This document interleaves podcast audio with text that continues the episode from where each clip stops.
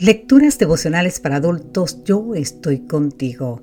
Cortesía del Departamento de Comunicaciones de la Iglesia Adventista del Séptimo Día, Gascue, en Santo Domingo, capital de la República Dominicana.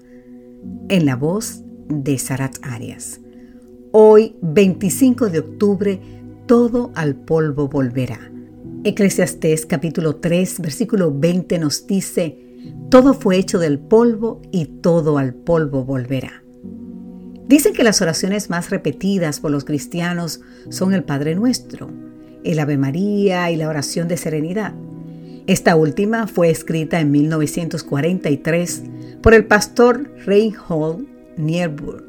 Al escuchar los constantes tambores de la Segunda Guerra Mundial, Reinhold oró: Dios, concédeme la serenidad para aceptar las cosas que no puedo cambiar, el valor para cambiar las cosas que puedo cambiar y la sabiduría para distinguir la diferencia.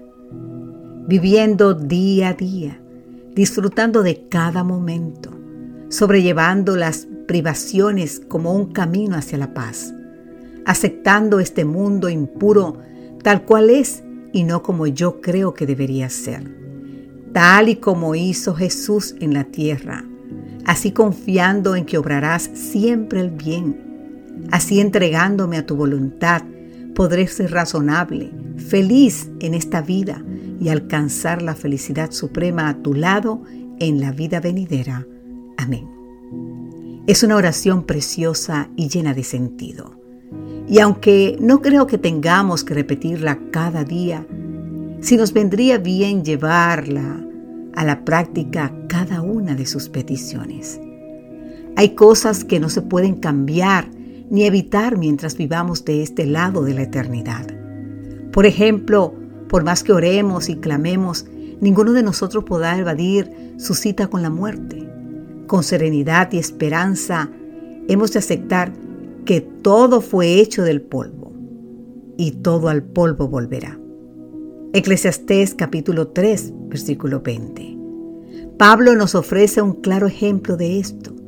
Tras darse cuenta de que no saldría con vida de su encarcelamiento, el apóstol aceptó con serenidad lo que venía y le dijo a Timoteo: yo, por mi parte, ya estoy a punto de ser ofrecido como un sacrificio, y el tiempo de mi partida ha llegado.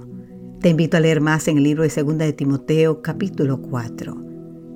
En la parte que he puesto en cursiva, nos dice el autor, que fue la parte que dice ser ofrecido como un sacrificio, Pablo usa la palabra griega spendo, que alude a algo que será derramado. Su vida sería derramada para Dios.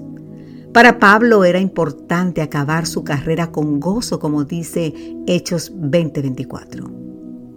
Sin amarguras ni resentimientos, agradecido por el ministerio que Dios generosamente le había dado.